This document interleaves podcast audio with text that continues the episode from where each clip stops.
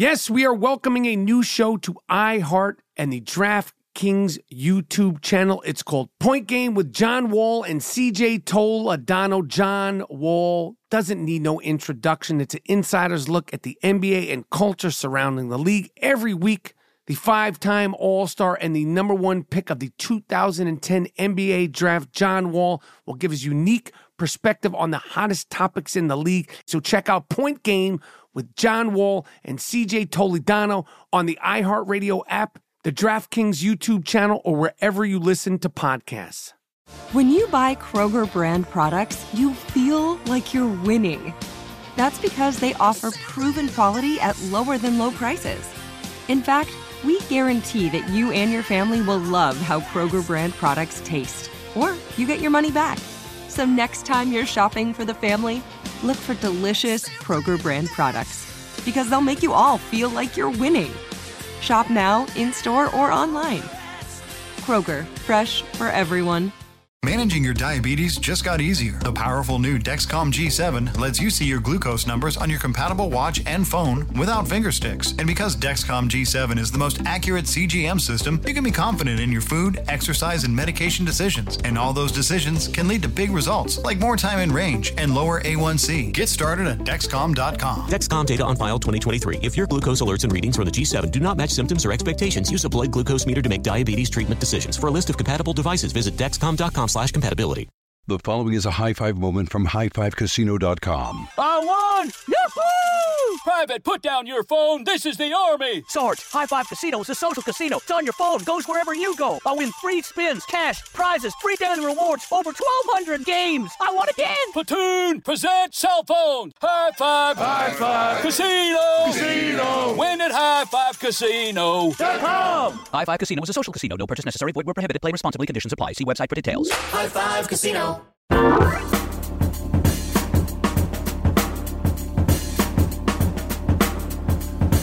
What's up? This is Michael Rappaport. You are now listening to the I Am Rappaport Stereo Podcast. On today's podcast, me and G Moody, whose last name rhymes with duty, are bullying the bullies. It's playoff season. I break down my long hatred of LeBron. I break down in detail the real reason why I can't stand LeBron James. Bill Maher attacked Andy Cohen on live TV. One of the great stickmen of all time just had a son. We have some wacky, wonderful sick fucks of the week. Some of them go beyond the sick fuck of the week. And we have special guest, freestyling fanatic Chris Webby, MC Chris Webby, the rapper, is on the show. We're talking about rap, being a white Rappaport versus being a white rapper, and so much more. And Chris Webby drops some motherfucking banger, Drop some heat on the I Am Rappaport Stereo Podcast live in the Gloom Tomb. It's the I Am Rappaport Stereo Podcast coming up next with G Moody, whose last name rhymes with duty, and special guest, my man, Chris Webby. Miles, Jordan, let me get something funky.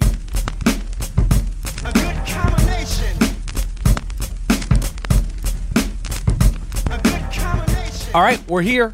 It's the I Am Rappaport Stereo Podcast. Have no fear. The I Am Rappaport Stereo Podcast is here. We are back bullying the bullies. My name is Boom Boom Rappaport, aka the Gringo Mandingo, aka the Jake LaMotta of podcasting. I'm here with G Moody, whose last name rhymes with duty. That's true. Uh, you are now rocking with the best. Am Rappaport Stereo Podcast coming live and direct. Um, how you feeling, Mr. Moody? Man, I feel fantastic, man. Uh, just enjoying life, having a good time with playoffs, enjoying all this. You know, this is our time of year, man. Oh, this is our time of year. It's the NBA playoffs. Uh, things aren't really going so good for your your sort of outlandish prediction you made the other day. Uh, thus far, Golden State is beating the shit out of the San Antonio Spurs. uh, but it is early. It's a lot of basketball to play. It's very early. But listen, we have to relish. We have to relish certain things while they last. And of course, this is a, a, a beautiful, straightforward segue into the fact that LeBron James, lost his very first game one in a playoff series, which is hard to believe. That's very impressive. But Yeah. the Cleveland Cavaliers are down one game to nothing. One game to nothing to the Indiana Pacers. Even I, in my daily NBA predictions, and you can find my daily NBA predictions uh, on my Twitter and on my Instagram and on my Instagram story and my Facebook and my Snapchat. Every everything is Michael Rappaport. There's no underscore Michael Rappaport. There's no underscore Michael underscore Rappaport. It's all at Michael Rappaport. Um, I was excited. I was thrilled. I have to be honest, G Moody. LeBron James and the Cleveland Cavaliers looking like shit in the game one of the Indiana Pacers first round of the series. Albeit he has he came back from three to one in the finals, and I'm not saying he can't do it. I'm just saying, listen, they look like shit. They can't play defense. they have a brand new team. Okay. Tristan Thompson, and we're gonna get to this motherfucker, played two minutes.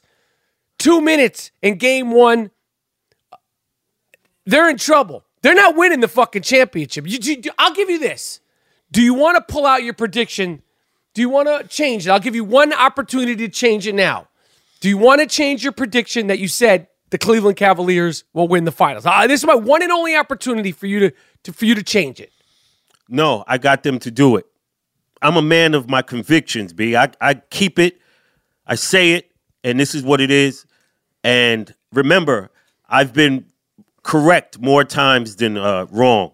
Not not true. That's that's just not true. Three. Uh, remember for- when they was down three one, and you was like, you was I don't think we were podcasting then. Yes, were we were. even podcasting then? yes, we were. It's on record. We were uh, Okay. You you predicted that they were going to win. You was like, get the fuck out of here. And look what happened. They came back. So like Okay. LeBron said in the press conference, I've been down three one in the finals. What the hell is Uh-huh. one game?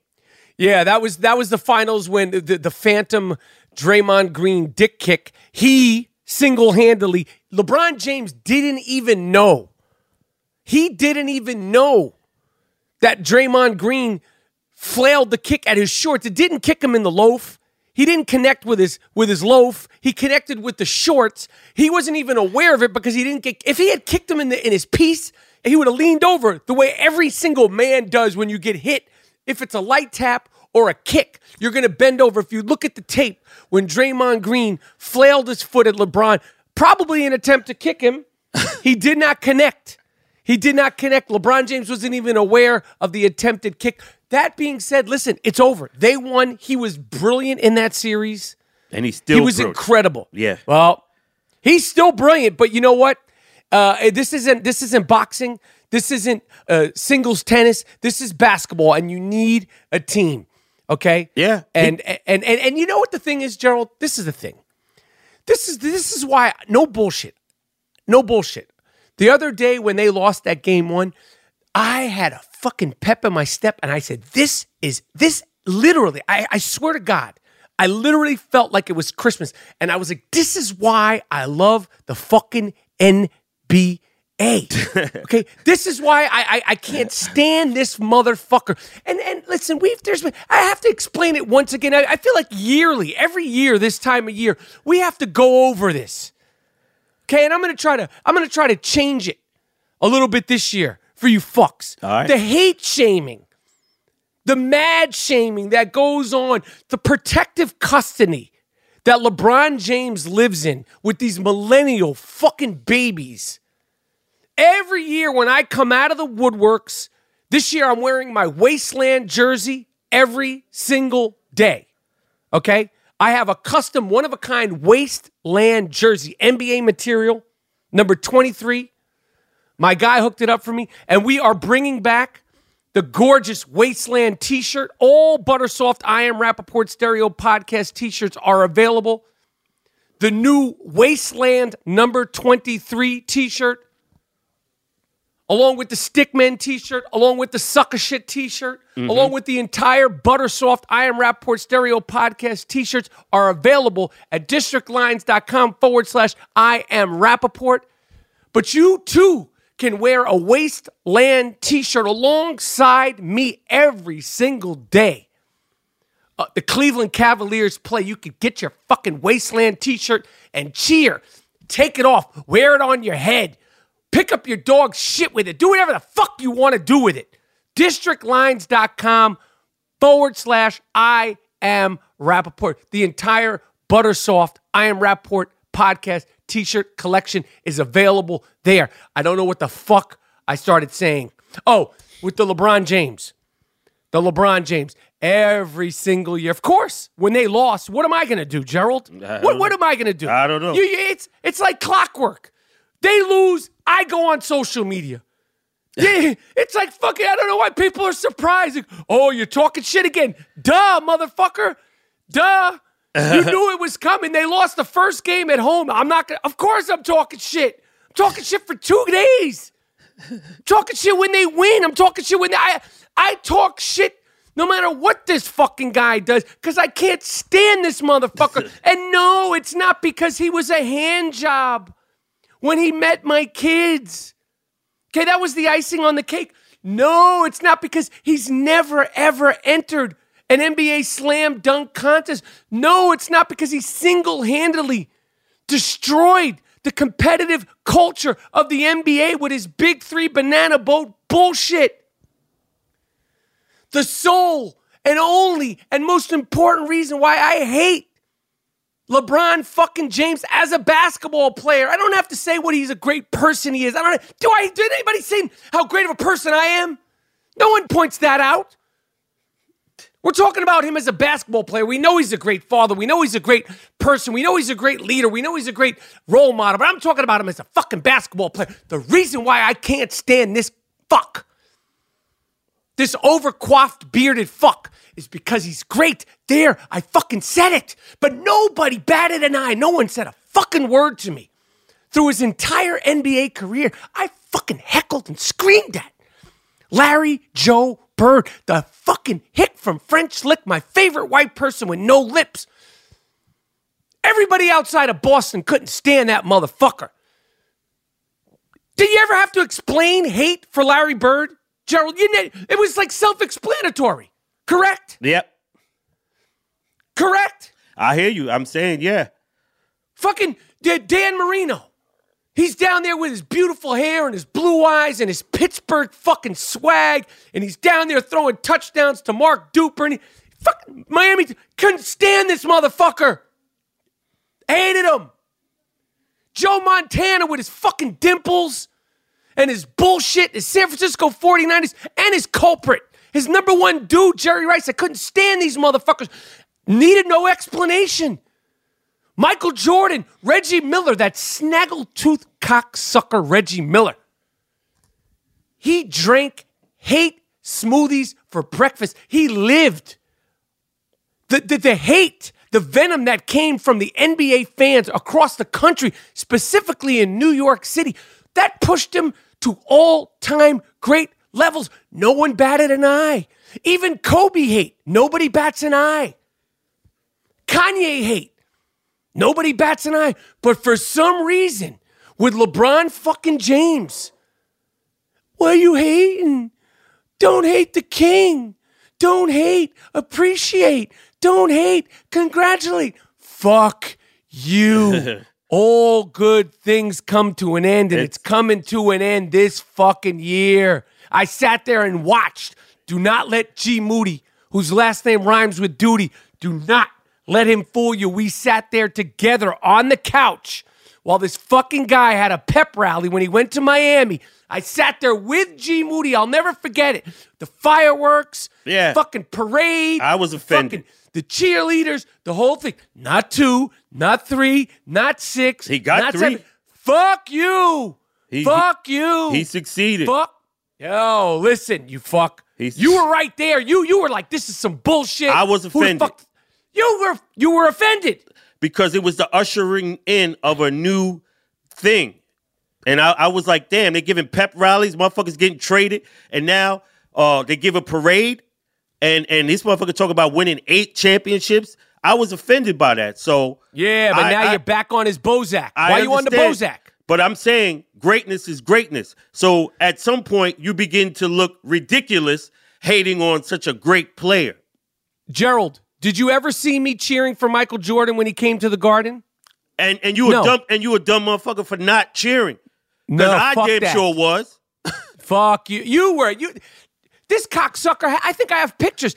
Gerald went out of his way and spent about ninety dollars on a pair of uh, NBA Chicago Bulls shorts. Word. He was. He, this guy was on Michael Jordan's Bozak Hardbody Karate. Yo, yo, I, I yo, I, Mike was something else, man. So I know he was great. I know he's fantastic. But part of sports, it's one of the only safe places in the entire world, especially the world we live in now, where you get to hate within the confines of your own home and nobody gets hurt. Of course, I hated that fuck Michael Jordan. I couldn't stand that motherfucker the way he abused my New York Knicks. I didn't cheer for that fucking guy when he came into the garden and scored his double nickel. I didn't cheer for him when he I was at the game when he came back to the garden when he played for the Washington Wizards.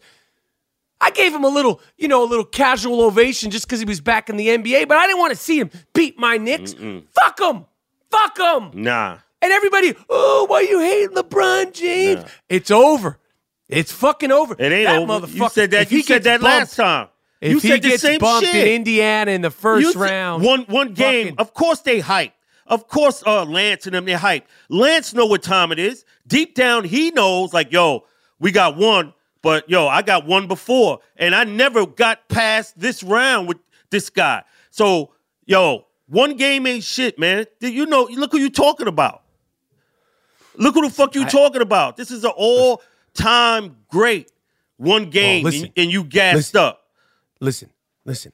I'm not expecting them to lose this first round. I predicted them to win the series, but I've been wrong before. so have you. You fuck you. Ah. and a couple of weeks ago, your boy LeBron James, he uh he he's trying to sue uh, Nick Saban for for his show Yeah. Shop or Talk Shop or Shop Talk takes place in a barbershop. I went on a classic already viral rant about this when it happened. Right. It Was discussed all over sports media. Ha! He tried to sue Nick Saban. Now somebody's turning around and suing LeBron James. See, this is what the fuck you get. This this what see, this what you get. See, you're not gonna be able to dominate this show business place. There's other sharks out here, and they don't need to be able to jump high or dribble behind their back or dribble with their left hand and go right and shoot the fadeaway and the oh. turnaround. Oh, you- Other oh. motherfuckers out here, they see you ain't come up with this whole barbershop concept, and now your ass is getting sued too. And and that welcome to show business, motherfucker. I'm glad it happened because he has no right trying to claim shows or segments or show segments that take place in barbershops. That Nick Saban thing is some cornball whack Akron, Ohio corny shit. You're not the king of Hollywood, Duke. Leonardo Di- DiCaprio claimed that shit when he was on the front of the Titanic. I'm the king of the world. Keep that shit to the basketball court. Now he got a lawsuit coming at him. This No. this what happens when you open up that can of uh, lawsuits. Yes. Yes. Um, I wanted to talk about this. What else is going on? I want to give a shout out to Consummate Stickman. Stickman down, Stickman down. I'll say it one more time Stickman down. Congratulations to friend of the I Am Rappaport Stereo podcast. John Stamos just had his first son. I'm sure it'll be a strong son. I'm sure if he looks like John Stamos, watch out, ladies. That's his first kid? That's his first kid. This guy's been piping Damn. chicks out. Yo, he's a low key underrated stick man. They should I have mean- some type of Oscar, like a, a another category, because he conducted himself in the best way. Because I thought that motherfucker would have at least five kids. Nah, he he kept it funky. He Yeah, kept it funky and above respectable. board. So I want to, yo, give a shout out to uh to, to, to Johnny Stamos. Yeah, John Steezy, man. Yeah, John Stizzle, swinging that dizzle like like he knows what it is. Um, going back to uh Cleveland Cavaliers. So Khloe, Khloe Kardashian, uh, fortunately she had a healthy uh, baby girl with her boo, Tristan Thompson, Right. who uh, hasn't uh, performed very well in the playoffs thus far. Um, and I want to give a shout out to a, a, a friend of mine on, on Instagram. She was sort of going, I was thinking the exact same thing. And she inspired this uh, you can't turn a Chloe into a housewife. uh, segment that we're about to do here. You get it? You can't turn a Yeah. Chloe Uh-huh. Yeah. into a housewife. Yeah, I get Um, so this this girl Allie, I wanted to give her a shout out, but uh, you know, because Khloe Kardashian, you know, she's the originator of all the fly shit. You know, she's fly and all that bullshit. they named her, they named her daughter True, True Thompson. Oh, word. The Uh, irony of that name, oh yeah, and, and, and oh yeah, the irony of a, of a Kardashian being named True with pictures of her ass collapsing on the beach. and true. It is true that your daddy is is a hoe. At one point, some might consider uh, your mom. Uh, she she's been around the block too. Oh, and it is true that your your aunt, your auntie Kim, she made a sex tape, and the whole the whole clan got famous.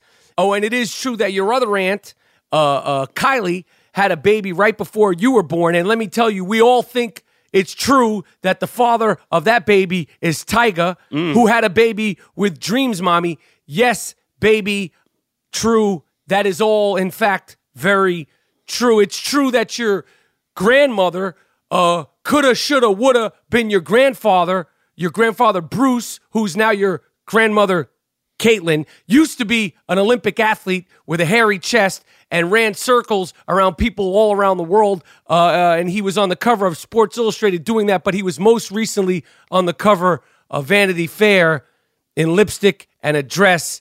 And your grandfather Bruce is now your grandmother Caitlyn. All that is true. Um, welcome, welcome to the world. I wish you a, a a healthy, safe, uh, you know, first few months of your life, uh, and good luck and enjoy the rest while you can, because you are you are are, are mixed up in a very interesting, albeit very loving family. Uh, but there's going to be a lot of uh, a lot of truth to the some of the stuff that you're you're going to be dealing with. You like that? Yeah, that's good. Uh, Thank you. Thank you. yeah, that girl. Hope she don't turn into a fucking basket case, but eh. Nah, man, it's a lot to deal with that fucking family. A tr- True Thompson. I, I, I wish I had her uh, an address. I would send a, a baby blanket. Um, uh, what else is going on here? So I saw this. I'm not an Elvis Presley guy. Like I fuck with Elvis. Like I, I, I fuck with him in general. But I highly recommend. I saw this Elvis documentary on HBO called Elvis the Searcher. It's a very in-depth documentary about his career, and and it just showed what um what an artist he was. The documentary focuses on the artistry of Elvis and and the passion of the artist and and what a fucking life. You know, you, you I really recommend this this documentary called Elvis the Searcher on HBO. It's a two-part documentary. And the crazy things that I'll, I'll tell you about this documentary that re- reminded me is that Elvis got so famous so fast. He was so big, was so popular, you know, selling records. You know, he was a, you know, women would literally piss, literally, they would piss themselves watching him in concert. uh huh. Um, Elvis was that dude, man. he was that dude, the controversy, the sexuality, you know, the innuendos. Um, this was a white dude singing gospel slash country slash R and B music to all white audiences, young young white kids. There's nothing to compare it to at the time. He got so fucking big. There was no roadmap for the kind of fame at the time that Elvis, the heights that he went to. There were, like he he was way bigger than like Frank Sinatra's probably the only person you could compare it to at the time. Yeah. You know, the Beatles came along and then of course the Jackson 5 and then Michael Jackson and then Madonna and then Prince and all these other stars, but Elvis was the first. That's why they call him the king. Um and a crazy fucking life. And um th- this documentary just breaks it all down.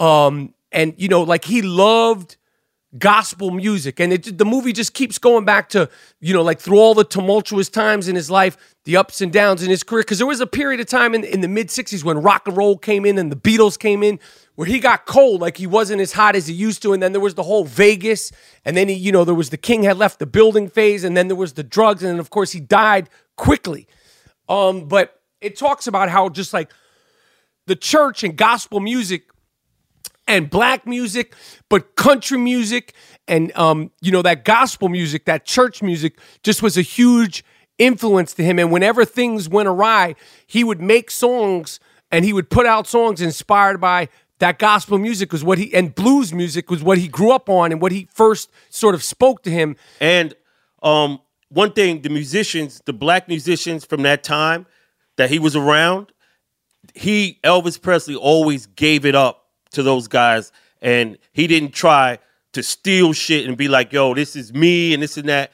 He he was influenced by a lot of those blues artists, Yep. and and he he made that known. So that that I give him great props for that because he could have because those those artists wasn't getting no shine, and and he could have said, "Yo, this is all me" or whatever. But he made it a point to try to give shine to those black artists that that Yeah, yeah. shine. And one of the things, you know, like through hip hop and a lot of lyrics in hip hop, they kind of misconstrued that because people like, yo, Elvis didn't do. He never Right. said he invented rock and roll. He was never saying like I created this shit. Right. And and I think you know over time, you know, we forget just you know like also it's, it's before our you know I'm I'm you know this is a different era. Right. But this this dude was he was. Yo, like they said in the movie, there was no roadmap for for the kind of fame that he had. Yeah, and they were just sort of managing it as it happened. So I I, rec- I highly recommend this documentary uh, on HBO called Elvis the Searcher. Um, it was it was dope. I didn't I didn't steer anybody wrong with with the Wild Wild Country, and I know a lot of people are still checking that out. Um, James Harrison, Debo, New England Patriot. Yeah. Uh, you know, he obviously controversial season this year. Retired, announces retirement. Trying to get him on the I Am Rappaport Stereo podcast. We've been talking. I just got to find time to get him on here. Oh man, hell yeah, James Harrison. Congratulations on a great career and just you know his workouts, all his his Instagram shit is is just off the chain. one of a kind. Yeah. He good, great Um, career. Good. Got Super Bowls, MVP. He got an iconic play when he ran. You know, remember he ran it back against um, Arizona with that Yep. interception. So, man, great career, man. And New England is falling apart. Uh, so all those New England fans that are so uh, customary Super Bowls, it's about to be over. Oh, that'd be great. It's about it really is because everybody's chirping. You heard with Danny Amendola. He said, Yeah. yeah. He was like, Yeah, it's it's it's tough, man. He uh Belichick could be an asshole, man. It's tough out there. Everybody's talking now. It's it's over. I I, I think you you're tripping if you think it's over. It's you got a, you're- got a 41 year old quarterback. He outplayed the other quarterback in the Super Bowl. His numbers were comparable. He had like 500 yards in the Super Bowl. They But- just lost. but he wasn't like took- he didn't. Wasn't like it was because of Tom Brady. They just lost that game. I'm I'm saying, yo, with a 41 year old under center, anything you get hit, you it's over for you. So if you playing with that, the odds are, yo, it's over sooner than later. Over. Um, I don't think. I think they're going to be doing their thing this year. I think you, you saying that the Patriots are over right now is as crazy as me saying that it's totally over uh, for the Cavaliers and All right. LeBron James. All right. Same thing. Um, I saw something crazy on Friday, uh, the other day, last Friday, on the Bill Maher show. Um, what the fuck is the name of his show? Uh, um, whatever the Bill Maher HBO show is. My man Andy Cohen was on there, and uh, Bill Maher. Yo, if this had happened on any other, if, if this had happened on Fox News, and Andy Cohen or another gay guest had come on there, and the amount of jokes and the amount of sort of uh, cracks that the host, this time being Bill Maher, made against a gay guest, it would be all over the fucking news. It would be a huge controversy, and rightfully so. Bill Maher, Mr. Open Minded, Mr. Liberal, Mr. fucking, you know, thinks he knows every single fucking thing in the world, was so rude to Andy Cohen, made so many gay jokes mm. to Andy Cohen. Like, yo, Andy Cohen's on the show. It's a political show. He's just, it'd be it- like, if he was doing this to a black dude, like if he was like, oh, but you're black this, and mm-hmm, or mm-hmm. or an Asian dude, like, oh, well, what about the Stereotype shit. Yeah. Yo, it was crazy. I'm uh, Miles Jordan. Play this clip. You're just excited. There's a couple of shows you don't have to work on. That's It's- true. I mean, you you are like the gay Ryan Seacrest. You just have your. Wait, is that I don't know what you want me to do with that. um, Paul Ryan? Is he cute? No, I'm kidding about that. No, I want. Imagine that went down with with somebody on Fox News, or imagine Bill Maher did that to an Asian person, or imagine Bill Maher did that to a Latin person. It'd be over. Yo. For some reason, like Andy Cohen handled it well. For some reason, I, I I don't know what the fuck it is. Like this guy's like you know Mr. Liberal. He's like one of the most liberal spokespeople, one of the most outspoken liberals in the world. And, and I agree with a lot of the shit he said. But this dude be talking out the side of his ass, like him talking to Andy Cohen like that. Like that was crazy to me. And- I'm surprised it didn't catch on more. and that's that's liberal, right? He's doing that shit, right? But it's, it's hypocritical shit, always, always. But if if that went on at Fox, he would have a whole show devoted to that. It was bugged out. Uh, finally, before we get to the uh, award-winning "Sick Fuck of the Week" segment, uh, the Golden State Warriors, who uh, will go on to win uh, versus the uh, San Antonio Spurs in the first round, unless unless I don't know something. David Robinson is going to have to come back, and Tim Duncan's going to have to come back because because they're, they're playing well. Gee, did you see Nick Young, aka Swaggy P, show up to the first game of the NBA playoffs in a bathrobe A house coat, and some and some a what? a house coat. Yo, they dragged all those NBA players in the 90s. Allen Iverson being the face of being the face of of this this what is it called? The dress code in the Yeah, NBA. the dress policy. Remember, I, I, we said this two years ago. Go ahead. And Nick Young shows up to the playoffs on a brand new team in a fucking in a in a bathrobe and what looked like some fucking boxer shorts. Yeah. If I was Steve Kerr, I would have made that motherfucker do some laps around the gym in his bathrobe and his boxer shorts and sent them the fuck home. Yeah. Like, yo, this is the playoffs, Duke.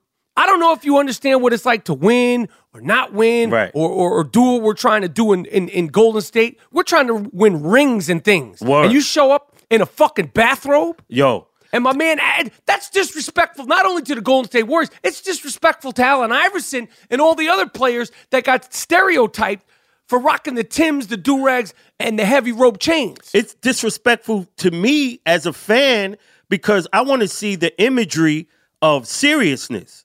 That's why we like ball because it had like a drama to it. Imagine if Dr. J came in in lingerie. Jesus. What? uh, what how would we? How would we view that? Would it be like, yo, what kind of game is this? This is a clown show. So Yeah, he looked fucking nuts. and then they they ostracize Allen Iverson for wearing jeans. So so Adam Silver, why don't you take control of the league? If it's a policy on dress, how can this guy come in with boxer shorts and a house coat? This award is earned, not given. It's called the Sick Fuck of the Week. This guy's really sick. Lock him up. How could you do it? Don't let him out. Damn. You fucked the dog? You what? You fucked the dog? Why would you fuck the dog? Why would you fuck your girlfriend's dog? What? Sick fuck. The sick fuck of the week. It's earned. Earned. Not given. You did. What? No. No. No. You hear the music? That is the Sick Fuck of the Week theme song, uh, the award winning Sick Fuck of the Week. I want to thank all the fans who have been sending the Sick Fuck of the Week suggestions, including my man Mike on Instagram, who is now truly the Sick Fuck of the Week whisperer. Um, so let's just jump right into it. Let's just jump right into it, Moody. I got a bunch of sick fucks and I want to share them with you and the people. All right. In Thailand, in Thailand, a 51 year old man was arrested for kicking his 29 year old Thai wife to death in a fit of jealousy in their house Damn. in Thailand. I think this guy shouldn't be the sick fuck of the week. I think we're going to have to create a segment called Beyond the Sick Fuck of the Week. I mean, right? Like the sick be. fuck of the week and beyond. Th- th- This is just a terrible crime. Uh, and, and this guy, hopefully, he gets what he deserves out there in Thailand. A shout out to your brother, Dean Moody. Yeah. Whose uh, last name also rhymes with, with duty. Yep. Um, he just got back from his trip um, in, in Thailand. Yes. Uh, this uh, happened in India. I got this on the news in India today. There's a, there's a news thing called India Today. a 65 year old woman in Goa, Goa, India, G O A, was arrested for confining and branding. This sick fuck branded eight girls with a hot knife. Damn. This is an animal. A woman did this to sick to, to these little girls, these, these like you know young girls, branded them with a knife to try to like keep tabs on them and obviously scare them and and hurt them. They caught this sick fuck, and I think uh, unfortunately this might have to be uh sick fuck of the week and beyond. Also, I mean I don't know what these people are doing out here, but but uh this is just a terrible crime. Thank God they caught this sick fuck in Trenton, New Jersey. Oh shit. An unknown sick fuck left a newborn baby in a duffel bag that was found on a porch in New Jersey. About 12 p.m. the other day, officers were called to a home on the west side of Trenton. Residents were scared to go near the duffel bag. There was noise coming out of the duffel bag. Mm. Turns out some sick fuck left a brand new baby outside on the porch. The baby is, is described as a little boy who is black and or Hispanic. This sick fuck is still on the loose. If you have any tips for this, because you know the I Am Rappaport fans and the sick fuck of the week fans are very diligent, you can call detectives at 609 989 4155. Please help find this sick fuck that abandoned this beautiful little baby in Trenton, New Jersey. Yeah. Man, you should be put yo, you do some shit like that. Put to death. How you gonna how you gonna apologize for that? Oh, I'm sorry I left the baby out there. in Canada. A mother and a father, a couple, they are defending. they are defending themselves for tackling and zip tying a 28 year old man they would believe that was trying to have sex with their 13 year old daughter. Mm. They need to free these people. Yeah. If this 28 year old sick fuck came in their home, he shouldn't even be around a 13 year old. Good. These are these are the parents of the year. Imagine you you caught some 28 year old around your 13 year old daughter. The mm. disturbing video where the whole thing was caught on tape. The parents ambushed this fuck, 28. tackled this cocksucker, Damn. tied his hands behind his back with zip ties, and laid him down on his stomach. The whole thing was captured on Facebook Live. Then they called the cops. I don't think there's anything wrong, but they're they're potentially up for charges for doing this. Come on, man. No harm, no foul. Uh, you protecting your family member. That's it. Yo, I would do the same thing. I like how they did that Lawrence Taylor shit where you just you just get up on them. Yo, 28, 13 years old? Come on, man. I I I'd do worse. I'd be just sickening. Finally, in the United Kingdom, a man was arrested. His Stafford Bull Terrier, dog's name was Diesel, was saved. The whole thing was caught on, on. I don't know why everybody videotapes this like they're doing something good. A guy who apparently was stoned out of his tree, probably on that ooey and or that bath salt. the owner of a Stafford Bull Terrier um, was arrested for biting and injuring his own dog. Biting and injuring. He wasn't in a fight with the dog. Wasn't attacking him. He attacked the fucking dog and started biting him. Oh. Yo, I, I'm speechless. I don't know what I don't know what to say. Who, who does this shit? Well, what do you have to be? Imagine, imagine me going after poor little Wheezy. This would never happen. Yo, yeah, you'd be so angry, but that people are attached to their dogs. You know this, and it's like um personal relationship. They treat personal relationships. So you're, you're saying, oh, this maybe they're into some freaky shit. He's No. biting his dog. The dog's not with that. People are really close to their dogs, and if you don't have another human being, you yo, that becomes the human being, and and motherfuckers have those type of relations, man. All right, listen. It's the I Am Rappaport Stereo Podcast. Coming up next, it's young rapper Chris Webby. Told you earlier he was coming on the show. He's going to be rocking with us on the I Am Rappaport Stereo Podcast. G Moody, last name rhymes with duty. Miles Jordan. Let me get something funky to bring in my man Chris Webby. Hey, Chris yeah, Webby. Yeah, yeah, yeah, yeah, yeah, yeah. Ah, Hey, Sway in the morning, Chris Webby is here. ah, what's the difference between me and you? I mean, given the state of hip hop now, like, what's the difference between me and you? A lot. Yo, I see my peers looking nervous as that jealousy takes charges. I'm on a track like I'm assembling train cars, and I just hit them with straight bars. The hyenas back sway, pull me out the elephant graveyard. 24 straight like a younger Jack Bauer. Finally, I'm on and I'm abusing that power. Fuck your mom against the sliding doors of her glass shower, and grab her ass after hours like I'm Matt Lauer. I'm Raps Bowser, the guy at the end of the game that you'll need cheat codes to beat, cause my pen is insane. Remember the name. See Web, I spit sickly. I got my competition breathing hard as Chris Christie. I get busy. Currently, they ain't serving me. Get in their head like lobotomized surgery till they heard of me on a path that'll further me. Fuck rap money, I'm copping some cryptocurrency, environmentally mindful. Donate to save the elephants and yelling at people who don't recycle. I'm spiteful, out rapping each and every rival till the day I'm sitting on a title. See, I'm so dope that you gon' have to look. Beating me don't ever happen.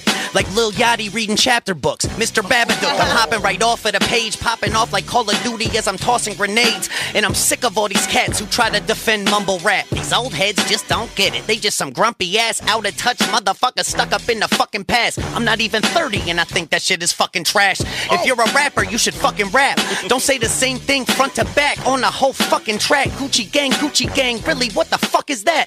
I'll say what everyone's thinking. Lil Pump is whack. What you gonna do? Come and battle me now? Put some shit on wax, you know, like real rappers get down? But even thinking of that shit just got me laughing out loud. It only lasts one round and your ass will get clowned. The fact that you're even labeled a rapper, it all dishonors the forefathers of this whole entire genre. Sorry to diss you, there ain't no personal issue. Just had to let you know that me and Sway ain't fucking with you. And maybe oh, that's the biggest difference between me and you. And not just you, pump. See, there's plenty other dudes. Lil, what's his name? With them face tattoos who raps like you? Yeah, fuck him too. See, I love rap too much to watch these young cats destroy it without speaking up. It's everywhere, I can't avoid it. I can't hear the words when you do that with your voices. Maybe if I fucking understood it, I'd enjoy it. But Jesus Christ, every time I'm here, I'm speak, I'm like, yo.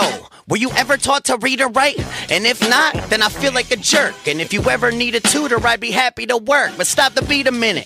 I got something to say. Sway, I want to tell you this shit now while you speaking with me. I don't know if I ever told you this, but I love you, dog. You know, Webby got them raps. I wrote this shit just for you. So you could rack up hella views and talk shit about people cause it's something to do. I'm the type of guy to go live on Shade 45 and say I hope Mike Pence dies without batting an eye. Cause fuck him. Trump's entire cabinet can suck one.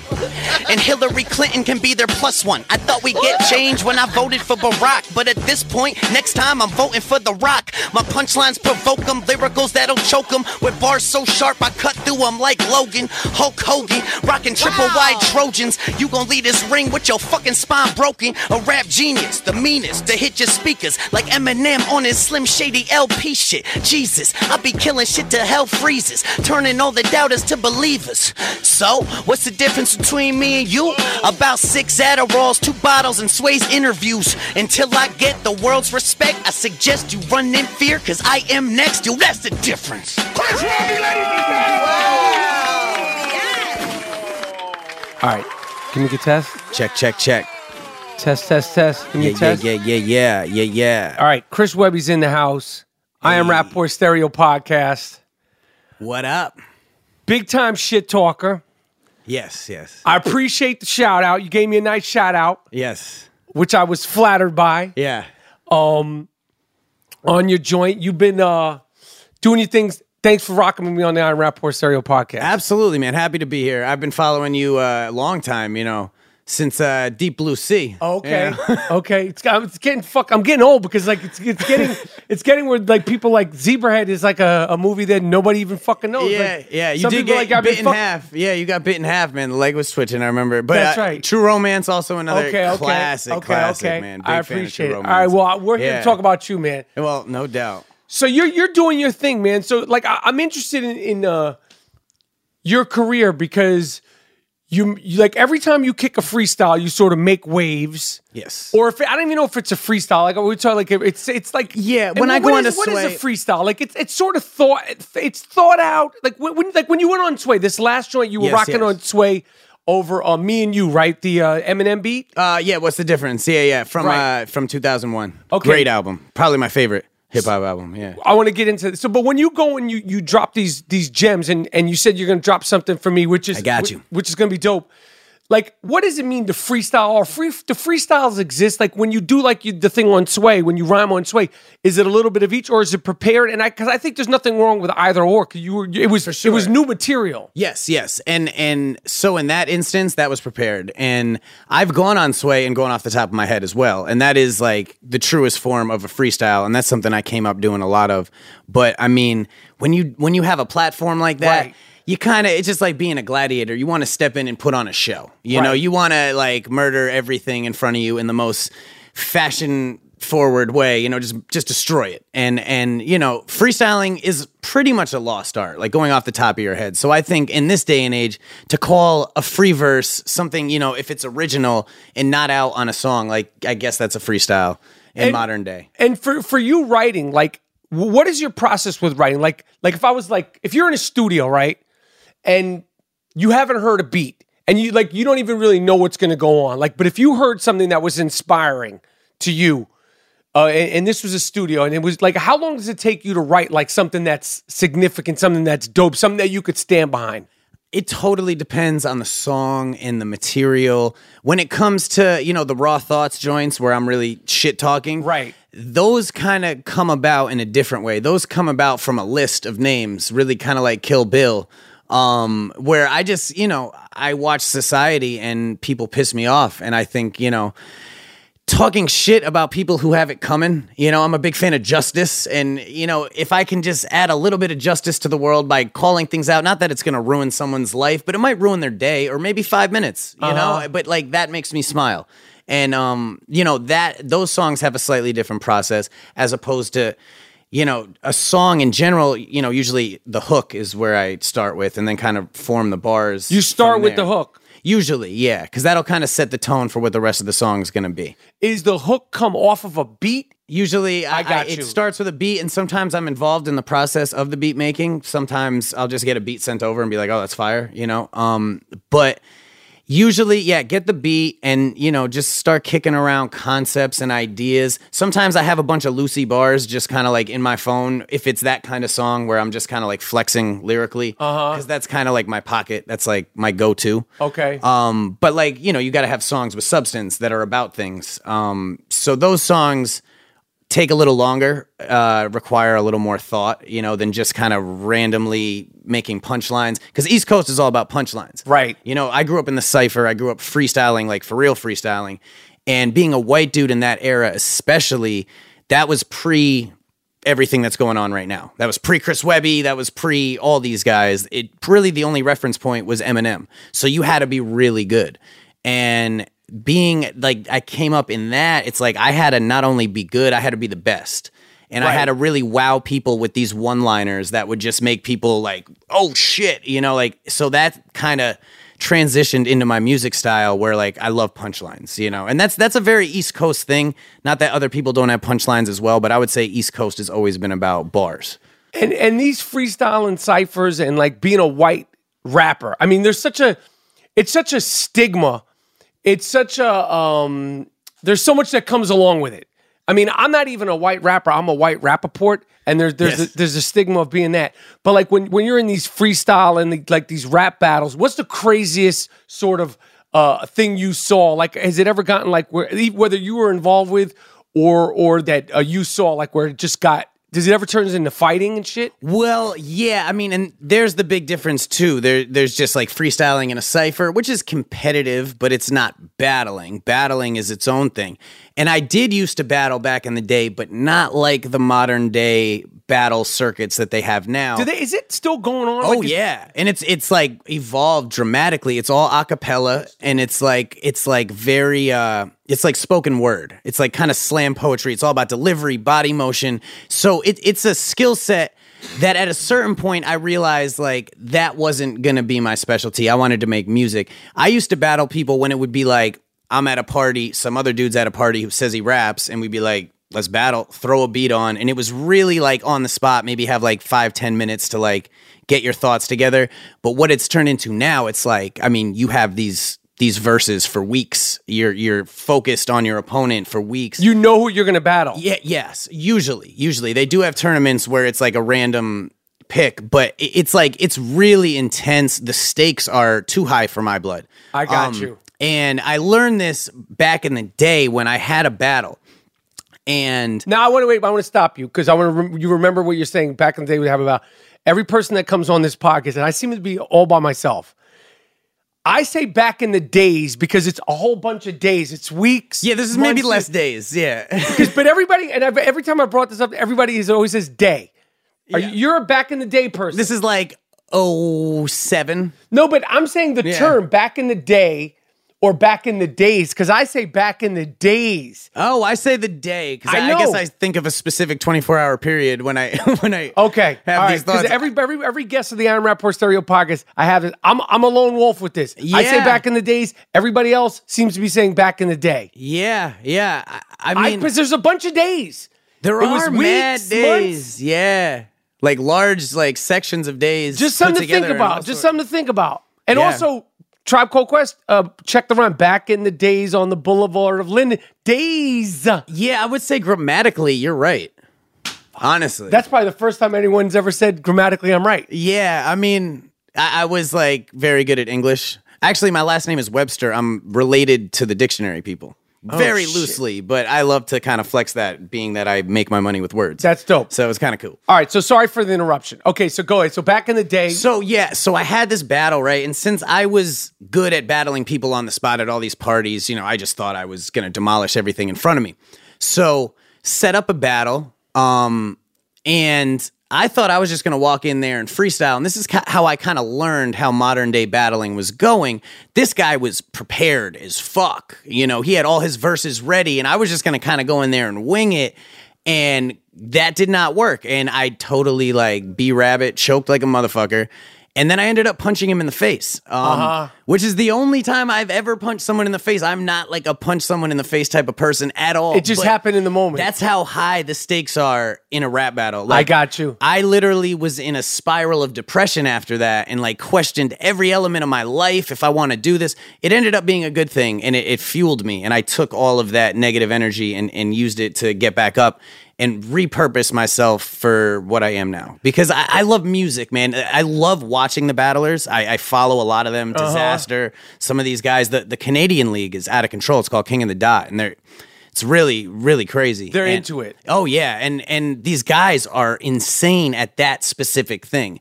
And I realized like, you know, I'm not a Swiss Army knife. I'm going to focus on a few realms of hip hop cuz that's a very different one, you know what I I mean? I got you. Cuz there's enough differences between writing a song, performing, you know, doing press and interview. Like there's a lot of skills that you have to learn just in a normal rapper lifespan as opposed to battle rapping, which I is got like you. its own fucking thing. I got you. Yeah. Um, all right. So uh, let me jump back to the burden. I'll just call it the burden of being a white rapper. The burden of being. Let me. I, I- let me try to even articulate. I've never like spoke about this publicly. I've thought about this. Like the burden of being a white rapper. Like there's you. We were talking before we started. Like all the white rappers now. There's tons of them. There's Post Malone. There's our friend Mike Stud. Um, there's fucking obviously there's Eminem. There's MC Serch. There's Well, fucking. now there's like uh, There's a tons of them. million. Yeah, yeah. like it's not like it, I mean, but but there is that sort of like it's almost like if you're you know playing street ball, like there's like what the fuck you got, but with hip hop it's even more because there's there's been It's it's lot. not. It wasn't created by white people, Right. You know, so you have to respect it. You know, and I, I I'm big on respect across the board. I was Right. raised Italian. Respect your elders. Italian? Yes. Okay. Uh, on my mother's side, she's Okay. full blooded, and I was raised mostly on that side. So. I think it's really important to respect what came before you, Right. And respect what you do. You know, like this this game that I'm in was built long before I got into it, Right. And you know, I'm going to do my own thing and interpret it in my own way, Right. I came from, you know, the middle class suburbs of Connecticut, not your average hip hop story. Right. But at the same time, I feel like I respect the game a lot more than most of these kids coming out right now. And I know my history a lot more than these kids. And, you know, it's it's important, you know. But these white kids, there's a lot now. And is it- there it's tons changed. of them? Where Yeah are they? Like like on tour? Like all Europe? over, man, all over. There's there. it- really, it was like there were none. Eminem came out and left just like a huge crater in the ground that nothing could grow in for like over a decade. Uh. And then it was really Asher Roth was like Oh, right. the first one to kind of reopen the door. And I slipped in pretty much right after that, except I took the independent route and it's been a very long journey from there. So a lot of guys have come blown up. Some of them have come and gone in the time that I've just continued this slow ascension. Do the white rappers get along? Like, do the do the youthful you you guys are youthful? Do the youthful white rappers get along? Like, I used to say this. I'll tell you a funny story. When when when I was growing up in New York City, we'd go to the clubs, the rooftop. I never saw Serch at the rooftop, but Union Square Latin Quarters. I would. This is before he was MC Serch. Yeah. we're 16, 15, 16. I saw MC Serch. I didn't know who he was. Just a white kid with he had real curly hair, glasses similar to what you do, and he he would dress a little like I would dress. You know, everybody would dress, but he was a little he was flamboyant. He saw me, I saw him. I knew who he was. He knew who I was. I didn't know his name was Mike. I didn't know he was name was Serch. I didn't know he was a rapper. He didn't know anything about me. But we saw each other all the fucking time. And then when we connected, when we met Zebrahead, he we was like that. I remember seeing you. He was like, I remember seeing you because it was like you stuck out like a sore thumb. Like it was literally at the time only me and MC Serch. Like I don't remember ever, ever seeing another white dude. Um, so you know, like when we met, when we did Zebra, he was he had something to do with the soundtrack, and he helped me with the DJing and all that shit. There was like, I remember seeing you. Oh yeah, you used to have the eight ball jack. Oh yeah, you used to have like the curly fro, and you know. And then I was like, and then you started rhyming, and it was like this thing. So when you see like the the, the other white rappers, is there white rapper beef? Uh, is is is it like you respect each other? Because I I feel like there's sort of like I don't know, there's like this understanding. I know I used to judge every other white kid like, yo, who the fuck are you? In the same sort There's a lot of that. There's a lot of that. And I think there's a lot of that more with my generation than the generation that's coming up now because they're exposed to, like, there are kids It's coming out now. who- It's more normal. Exactly. There are kids coming out now who could have grown up fans of Chris Webby already. Because, Right, you know, I'm, I'm 29. I've, I've got almost a decade in Right. the game under my belt at this point. So I think the kids more from my generation, the competitive nature was borderline aggressive, you know, So because white rapper on white rapper. yeah, because white rapper we were crime. usually the only ones. I got in our respective realm. I know what you mean. And then the internet starts introducing all these other ones to your mind, and you're like, "Well, fuck that guy," because Right. in our mind, it's like there can You're only special, be one. right, you're special. I got you. No, I understand. it- it's not that way, and that's fucked up, and that's not a good way to see it at all. But I mean, that's kind of how this is like white puts it. rapper, white rappaport therapy here we're Yeah, having. yeah.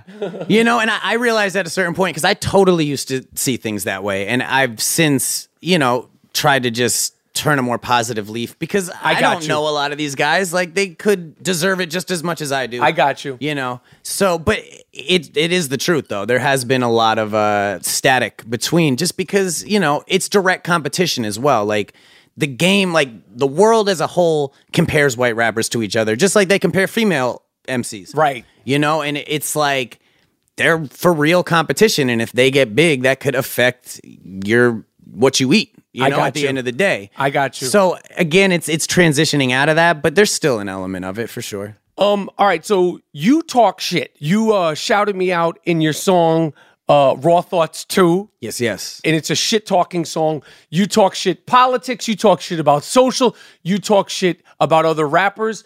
Um, where did your shit talking sort of spirit come from? And in regards to shit talking with rappers, have like like that's a slippery slope because rap is like it's not like you're talking about Donald Trump. Like you, you're on tour with these guys. You bump into each other. Like it's, you know, like whether, you know, like the bigger ones or the small ones. It's like you guys all sort of cross paths with each other. So the, the twofold question: Where did your shit talking spirit come from? And in regard to how do you do it where you're talking shit with rappers about rappers where you don't want it to go? Obviously, the worst example is Tupac Biggie. That started from shit talk, and that was like bad. Everybody Yes. regrets it. Of course. So the spirit, and then sort of like backing it up. Like, you know, have you had any confrontations from the shit talking? So, in terms of where did I get the shit talking spirit? I mean, I like I said before, I just don't like to see bullshit, and I feel like I have to say something about it. So with the politicians, that's a simple answer Right. because fuck these guys, and and to not call them out, I also, you know, it's so fuck Donald Trump in the world, but it's like, all right, let's break down his cabinet though. You know what I mean? Like this dude is kind of just a bull in a china shop, in my personal opinion. Yeah, he has a lot of power, but I feel like a lot of the evil decisions are coming from the Jeff Sessionses, the Scott Pruitts. I mean, that fucking piece of shit destroying the environment like at such a mass scale so quickly. Like it's almost as if he's on a mission to like shorten the lifespan of planet Earth. Mhm. Um, and you know that's Sarah a big fucking Sanders. problem. If I Yeah. can't fucking stand Yeah. her. Yeah. She was just talking about that Comey interview and like the. I mean, she's a motherfucker, man. And it's just, it's crazy because so many people are misinformed, and I think this two party system has people picking sides when really it's like, yo, fuck all these. I'm not a Democrat at all because fuck them too. Fuck all these self serving politicians. They are supposed to represent the people, and what we have is a bunch of career politicians who don't give a fuck about the people because this is what they do. It's not members of society who earn their slot, who the people wanted to put there. You mm-hmm. got guys like Paul Ryan, like what the fuck. He's a career politician. Mm-hmm. You know what I mean? Fuck that guy. Fuck all mm-hmm. these. Uh, God, I can't stand him. And I just think it's important for people to attack them in their various different ways. Like just like you do, I do it. You know, put some humor to it so people can get into it. you I know? agree. I agree. And it's important, man, because like this I shit agree. is going on. Like we have to say something. I feel like a duty in my soul to say something. And the way that transitions into the hip hop thing is that I grew up in a great era of hip hop. I it changed my life. I completely formed my life path around the music that I loved and held so close. And to see where it's going now like hurts my soul. So I feel a duty to call it out and say this this is trash. You know what I mean? Like I can't not say something. You know, it's nothing personal, right? But like it, it's just I don't like it, and it's it's like almost its own genre now. Which, it- like, it is right. If we called it something different, that would be totally I- cool. I, don't. If they're so fucking creative, why don't they make up their, their name? Because because it's gotten to me, and I, I'm I'm I'm 48, but I I mean it's so far gone. The music is so far gone that it is another music, and and it is another genre, and I and I like I literally. I don't feel old because I'm like I, I know this shit that's still banging when you hear it, and, and and there is new music that is coming out that's banging. But I'm For like, sure. this this other crazy shit, like there's no soul to it. Exactly. Exactly. Like not everything needs to be super lyrical. You know, ODB was not super lyrical, but he was dope. And like some of these kids like are dope in their own ways, you know, but it's really it's just this trend and you know, only in rap does calling out your competition make you a hater. You know what I mean? Like you Right. could be in sports and be saying these things and you know, you're just making an observation. Do people say you're a hater when you Sometimes. But how could that be? But but but I don't agree because in rap, that's what this was built on. Exactly. Before there It's were songs, it was battling. Yeah. You know, before before there was rappers delight, it was battling. Absolutely. And and so like I don't. But uh, you know, like I call it hate shaming. Motherfuckers want it. Like I get hate shamed all the time for my hate of LeBron James and Tom Brady. Why you hate? And I'm like, he's fucking great. Cause he's winning and he ain't on my fucking Yeah, team. yeah, and yeah. people are like you're you're a hater, you're a hater. Like I'm not a. Fu- I fucking hated Larry fucking Bird. It's like I fucking hated Reggie Miller. Just like I'm gonna continue to hate fucking Tom Brady the day he gets into the fucking Hall of Fame. I'm always gonna hate that motherfucker. yeah. But you know, it's just social media. Like you're a hater. I'm like I'm not. I, and like no one fuck. But but for some reason, like no one questioned. I talked about it earlier on this podcast. No no one batted an eye when everybody outside of Boston hated Larry Bird. It was like totally like, of course you hate this motherfucker, but LeBron James are talking shit about other rappers somehow or another. We've like, grown soft as a society. You're a hater. We've grown soft. Of course I'm a fucking hater. Yeah. It's and, and, you know, shit. And that's where it's like, you know, some of that, some of the liberal element. I used to say that I was liberal minded, but now where some of these motherfuckers are taking it, you can't say shit about anybody or else you're labeled something. And, you know, I'm more liberal in the sense that I think abortion should be legal and encouraged. I think gay people should be able to get married. Right. But some of this liberal, like, you can't say anything without fucking offending somebody Oh, or it's crazy. it's unbelievable. So how do you navigate that as being a, you just got to not give a fuck. right? You have It's to commit way. to that, right? You have to commit to that. You know, and if you really do say something that you regret, everybody gets a couple do overs where you're like, you know what, I, I didn't really even mean that, but I'm just shit talking. So, and I should be allowed to do that. Right, it's part I of agree. my thing. I agree. You know, Um, you talked about like loving the music and lo- what was the first song record that spoke to your heart, like that, like really sort of like, you know, like just went right, right the dart right to the middle. I would have to say that was Forgot About Dre and Chronic 2001 really like I, I have then? a I was in sixth grade. So yeah. Oh, yeah, man. But and you know, I've since gone back and done my research on what came before, but like that was really what got me in. It was it was right I around was like 31 Eminem when that came out. I mean, you just that's fucking rude. Yeah. I mean, and it's so like- crazy because like you know, I'm young in the grand scheme, but I now feel kind of on the older spectrum of hip hop because it's run now by kids who grew up with the internet. You know what I mean? Since they were babies. Like I remember when the internet came out at least. I think that makes I think that's the biggest generational divide is people who remember life before the internet and people who don't. And I see a big personality difference between those two sides. So when you fell in love with uh, Forgot About Dre, Eminem, Dre, when you went back, what were the things that spoke to you when you went back further? Like, Oh, man, that's like old was that 2001? That actually that came out in '99. So that's not 2001 even- came out in '99. Okay, so what were the Yeah, I other mean, things Pop that were Biggie, speaking to uh, you? you know, old Xzibit, uh, Snoop, like really Busta. You know, Right. like quality shit. Like, it, and to watch the evolution, I loved the era of you know Dre working with Storch. I thought the beats of that era were very. Very musical and poignant, um, but you, Nas, yeah, Right. like early J, like it, it's there was such good shit coming out, and that's part of my perspective in this this grand scheme of hip hop perspective that I have. And to go back on what you said about the confrontation thing and what what would I do? It's really like this is a competition, Right. You know, and I'm not a thug. I never claim to be. Right. I never am threatening anyone with violence, Right. You know, I'm simply pulling their card as a rapper, Right. And if you want to say something back, like let's do it on wax, like Right, that's right, right. Let's have some fun. Right. It doesn't need to be I hate you. Like this this is like we're just fucking around. I got That's what this is. You know. But you guys, I mean, we're so connected now. It's it's incredible. Like I I've learned so much from the internet in, in the last just the last year. Like I've talked shit. You're Once I- doing well on Instagram, my friend. But once once I started talking about Trump, like you know, it was it was LeBron and Trump. Those are the two polarized. It's so stupid too. It's like LeBron James and Donald Trump. Once I once I started talking politics, forget about it. Yeah. It was like you know, like well, there's such a well now of of people and things to talk about. It's unbelievable. you know what's going on right now? It's just every day there's something to talk shit about. But we're all so connected, and you guys in the rap community, the participants, not the Yes. judges over Yes, here, like on the sidelines. You're you're also.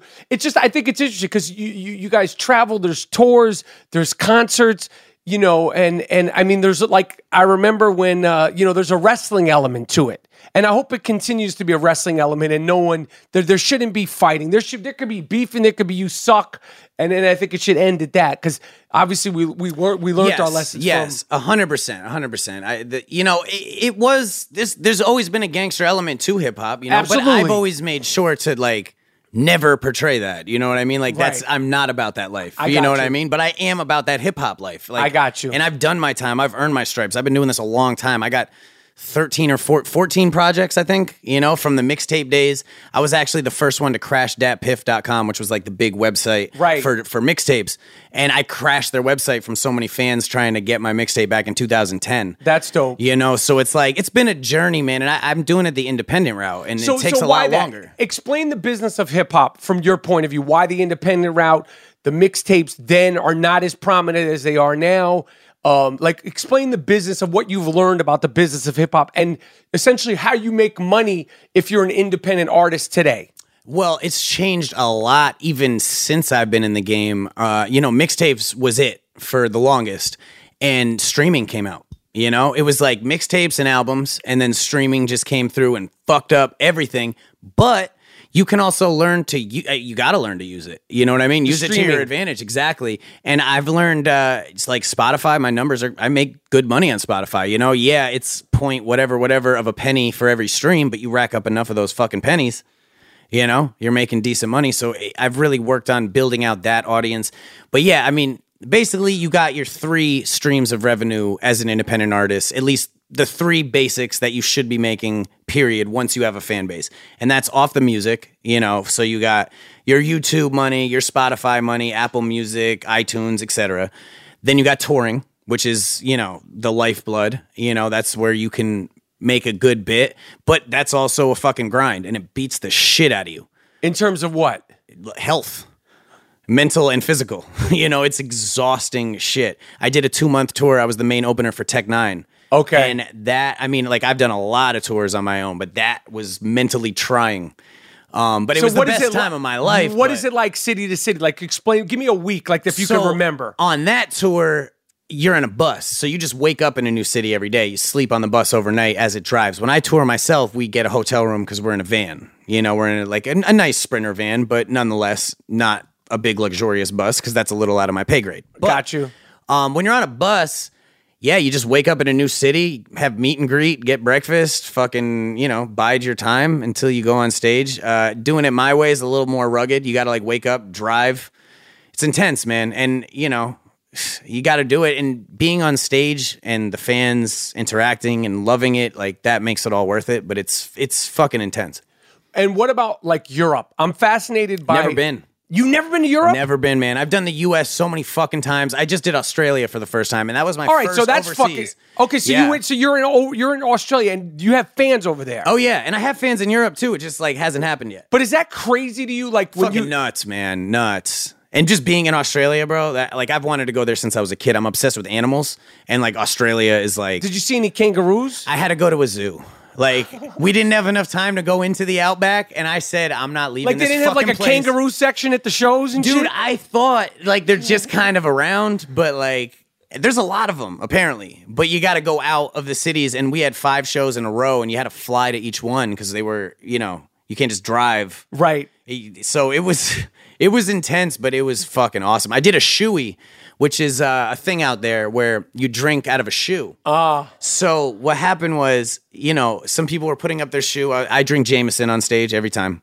Um, so I was pouring some of my Jameson into their shoes. They're drinking it. And then one of them handed me the shoe, so I refilled it. And then he just pointed at me, and then the crowd started going shoo wee, shoo wee. Dude, this wait, this wait, wait, wait, shoe- wait. Time, time, time. Out of the shoe that they're wearing. out of the shoe that this motherfucker was wearing. And when I, dude, this shoe was like lawn yard work shoe. Like I don't even know if he was wearing socks. I did it because I crumble under peer pressure. Yeah. What the fuck are you gonna do? There's You no- got a crowd telling you to do anything, you're probably gonna do it. You know, They, like- they came to see you perform. Yeah. You need to fucking do the and shoe. I'm in Australia for a show. Right, you're tour. fucking hyped out of your fucking mind. But let me tell you something. Um, yeah, there, there was a lot of like granular. Uh, you know, it's felt like it was some sand and probably like little hair particles. So I, I you know, I kind of shook it off on stage. Woke up the next morning with like some of the probably the most intense diarrhea I've ever had in my entire life. was life. it from the shoey? I mean, it's got to be. Like It's gotta be the shoes. It's got to be the fucking shoey.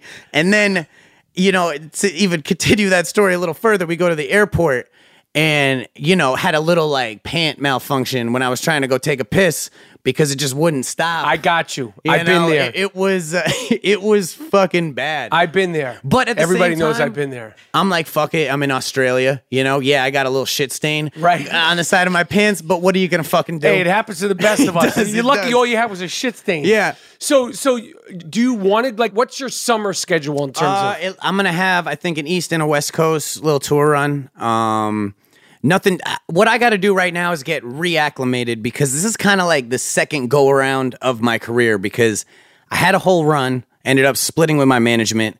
A lot of things got fucked up.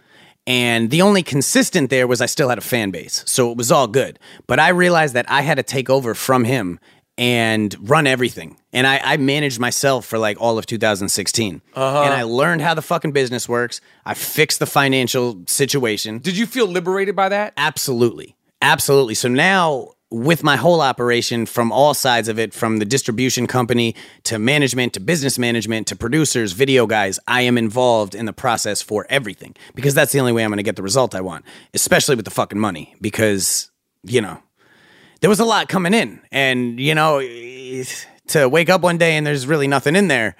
That's a, a shock to the system. I got But, you. You know, I I figured it out in 2017. I dropped content every single Wednesday, Right. starting in March with Webby Wednesday, and you know, back on my feet, feeling good. Was that the response to that? Was that was that like a cool thing to get that Crazy, man. response? It was crazy. Consistency in dropping singles nowadays, you know, when you're just like hammering people with content, period, you know, same goes for Instagram. You know, you gotta you gotta stay consistent with it. So I've got a nice little batch of stuff up the up the sleeve for this year too.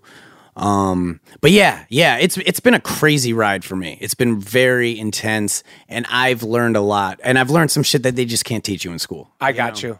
You just like you got to learn about people, and this industry is full of a lot of a lot of snaky ones. Oh my god. There's And- a fucking lot of them. I mean, the music, show business in general. Yeah, man. I mean, every fucking where, every god. Uh, don't. I, I give my phone number out entirely too much. And, Yeah, yeah, yeah. But I've stuck to my New Year's resolution, which is if it's not put in my phone, I don't answer it. Yeah, yeah. I don't answer a number that I don't ever, ever. Because if it's like that important, you'll get a hold of me. You know? You'll get a hold of me if it's that important. Yeah, exactly. And it, we don't need to talk. You could text me. Yeah. And and if it's if it's if it's a fishy text, I don't have to respond. Exactly. They- like like when they they punish you when they get you on the phone, it's a whole other level of. Uh, Yes. it- I feel violated. Yes. And I feel like a sucker when I do it. Yeah, because sometimes you get talked into shit and you're like, Not any fucking more. Yo, yeah, no, yeah, yeah. I feel no. you. I feel you. No's a good thing. Can't do it. Good luck. Wish you luck. Sounds great. Not for me. Is a great line. Absolutely. And I had to learn that because I'm just kind of like a nice kid. As much as, you Fuck know, that. I can be a shit talker and No. whatever, I am a nice kid. Good. You know what? This sounds learn. great. Good luck. This is not for me. Absolutely. Sorry. Blah, blah, blah. Now I'm going to hang up now because you didn't get it the first time. Yeah, yeah, yeah. All right. I want to play a little word association with you. All right. Um, Eminem. Uh, What does he mean to you? he is really the reason that I'm doing this. Actually, I'm wearing an anger management tour shirt right now. I got it at the the flea market yesterday. Which That's a good. M- that's a good cop. Yeah, yeah. And um, man, I yeah, man, It's the Slim Shady days like that. That was like my Obi Wan Kenobi. Like Eminem really was, and I would say Shady specifically. That piece of him. And I studied it. You know, I studied a lot of rappers, obviously. You know, from DMX, to all these guys. But but Eminem was the one that allowed me to understand that I could do it being a white guy because before that like there was no reference point yeah of course there were the beastie boys etc there were there were white rappers beforehand but that's the one that really was like this can be done and this can be done to the highest magnitude of of skill set you know and you can earn respect if you are that good Absolutely. Uh Tekashi 6ix9ine, who like I you know, this guy is so polarizing. And you know, you would think I would have a lot to say about him. Maybe it's because he's from Brooklyn. I have a soft spot for him. And and I'm starting to get to the point where it's like, who the fuck are like these are kids. To me, it's like I'm getting to the point where like, do your fucking thing. But he's one that like, I mean, people are like, I mean, he's he's polarizing. he's very polarizing but you know what he is is a character and like I when said we talk about when you talk about in, re- in regards to wrestling. Yes, exactly, exactly. So the way I see it, you either got to have the skill set or you got to be a character. I'm more of a skill set guy. I'm I'm more reserved. I'm not like in your face. My hair is not. I don't have tattoos on my face. You know all, all this crazy shit. But you know, but I, I practice my skills, and he is a character, very much so. He's entertaining to watch. You're just, what's he gonna do next? I get it. I understand it. It's not for me, but I wouldn't point a finger at him before a lot of other guys. You know. Um, Slim Jesus. Oh God, I'm glad that came and went. That came and went, right? Yeah, yeah. And that just goes to show, like, that was the most talked about thing for like four days. You know, It's insane. and then it, it went away. But I mean, that goes to show he didn't have either one of those things. Right, I agree. I mean, he was a character in the sense that it was like, oh my god, what the fuck am I watching? But it wasn't because he was no so engaging. Yeah, I agree. Yeah. Uh, Rakim. Oh my god, like the originator of multi-syllable rhyme schemes, like absolutely set the foundation for the way people rapped beyond him.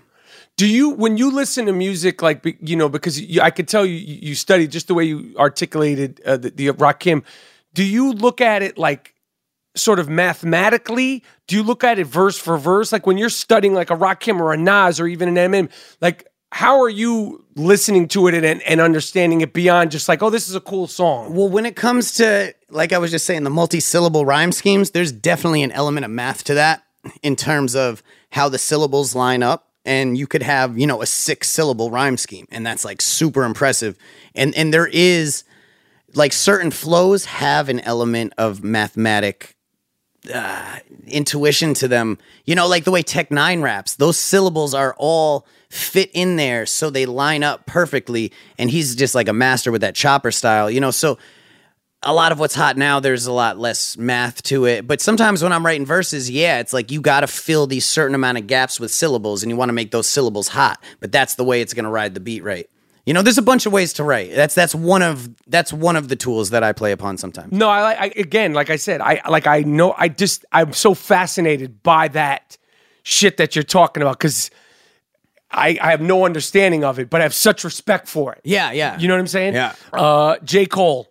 Super dope. He's uh he's one of the better storytellers probably like in hip hop history and definitely one of the bright lights in modern day uh, hip hop. Lil Xan. I mean, he's That's all I another one. about that. I mean, that, Tupac is boring. Get the fuck out of here, bro. Little little fucking yeah, that was another one where it was like that, like the world stopped. I was, I mean, the fucking world stopped. I mean, and it should, you know. And again, like, and then that, then I start. respect, like I said, respect. Tekashi has not come out and said anything No, he knows. He knows what's about up. those that came I can tell him. he knows what's up. Yeah. And like whether it was a publicity stunt, whether it was think this, it was whether just it was a young that. kid saying something stupid. But show fucking respect. I agree. You should know better. I totally. You should know. you know have a big better. platform. You should know better. I, I totally fucking agree. Absolutely. I totally fucking no agree. excuse. He doesn't have to listen to Tupac. He's so young that I can understand where that came before him. That would You be should just know better. yeah. This is what we're gonna do. We're gonna do uh, the first ever. Uh, uh, cause, cause I love when you like the shows I've seen you on. I don't know, uh, it, but aside Sway, like the last joint you were on Sway. When was that, by the way? That, was, January. That was okay, January. that was yeah. recently. That was like you know got a lot of attention. I love. Yeah, it went you- viral. That was the first time I've ever gone viral. How did that feel to go viral like that? Fucking sick. And and for it to be something like that, and I'm talking about all these mumble rappers, and and to see it connect, and mad people be like, you know what? Finally, someone's fucking saying something. You were one of the first people to specifically rap about mumble rappers. you weren't just talking people, about. There's a lot of people who want to hear that, and just like you said, like yeah, we're talking about Lil Xan, but like. A lot of people are just talking. We're talking about it like, yo, fuck him. He should not have said that. We are scolding him. All right, here we go. Chris Webby. You ready for some shit? Hell yeah, I'm excited. Hey. Yeah. Yeah. Webby.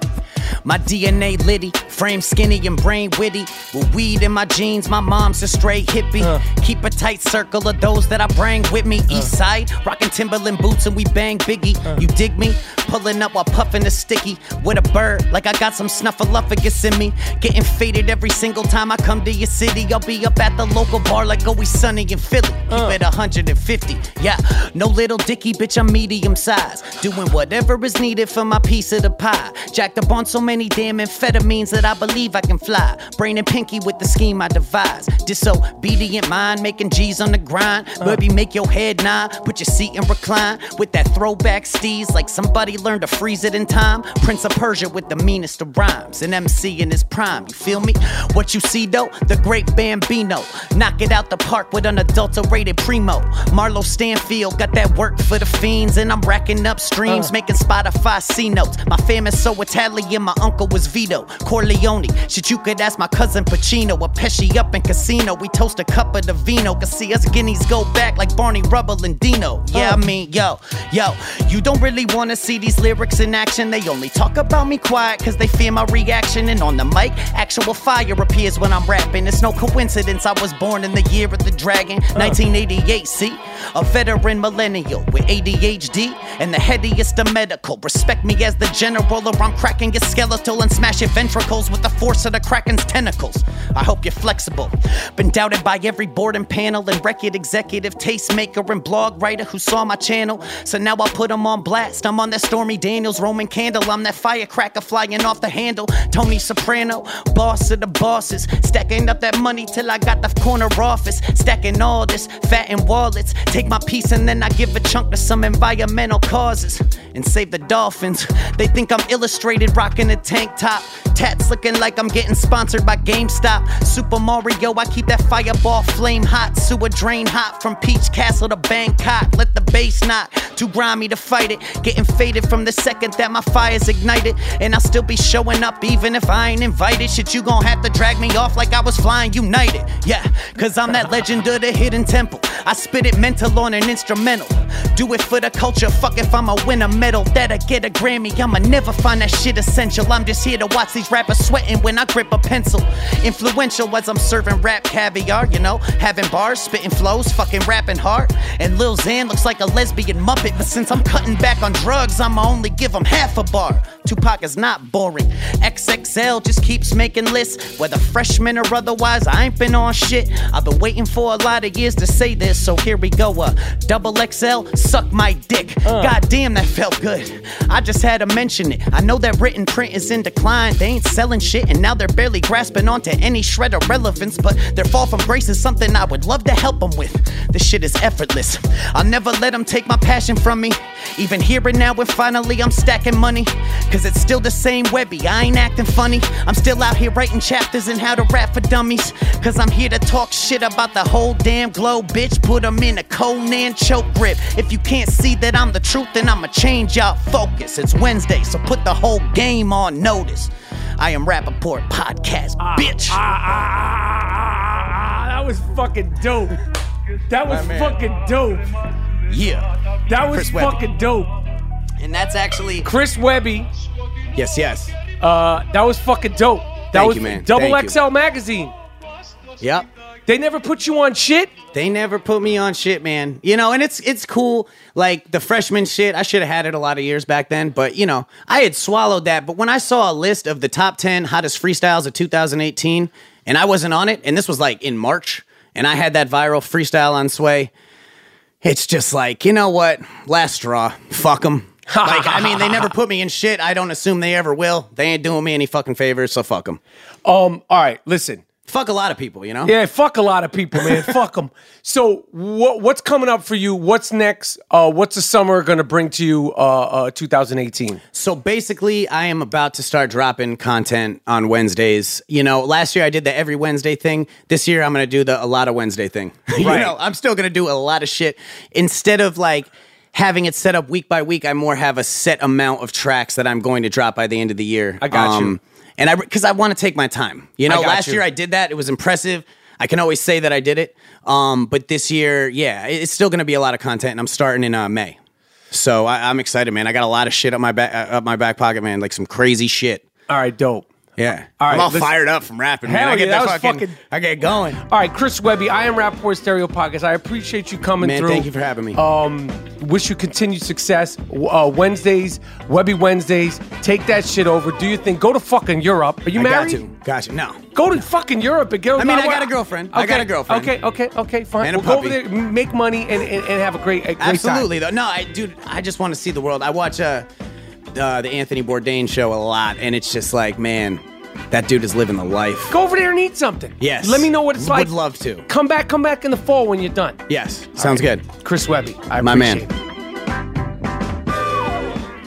All right, I want to thank Chris Webby for coming to rock, kicking that shit on the I Am Rappaport Stereo podcast. G Moody, whose last name rhymes with duty, three time podcast co host of the year. It's the I Am Rappaport Stereo podcast. I told you once, I'll tell you again. All butter soft I Am Rappaport Stereo podcast t shirts are available at districtlines.com forward slash I Am Rappaport, including the sucker shit t shirt, including mm. the Wasteland t shirt, and the entire Buttersoft I Am Rappaport Stereo podcast t shirt collection. Miles Jordan, take us out of here. What? Rap. Wait, wait. I got. I want to tell you this. I got a, a, a great message from some some people, man, and and I want to you I, you want to shout them out as well.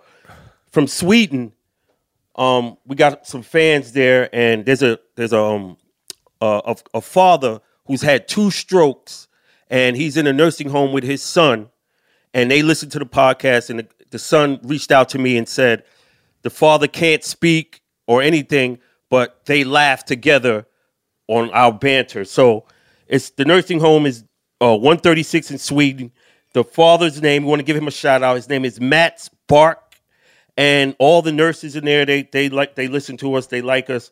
And the nurses Wale, hope I'm saying it right, and Parissa. Want to shout y'all out. And the pops, hope all is well. Hope you get get better, man. That's a beautiful way to end the show. Again, I want to thank Chris Webby. I want to uh, wish my man over there in Sweden get better soon. I know what that's like. Fans of the I Am Rappaport Stereo podcast, you know where to find us. on social media, rate, review, give us all that love. It's the I Am Rappaport Stereo podcast. Miles Jordan, take us out with something funky. Take us out with something real nice, something real proper. I'm done. Peace.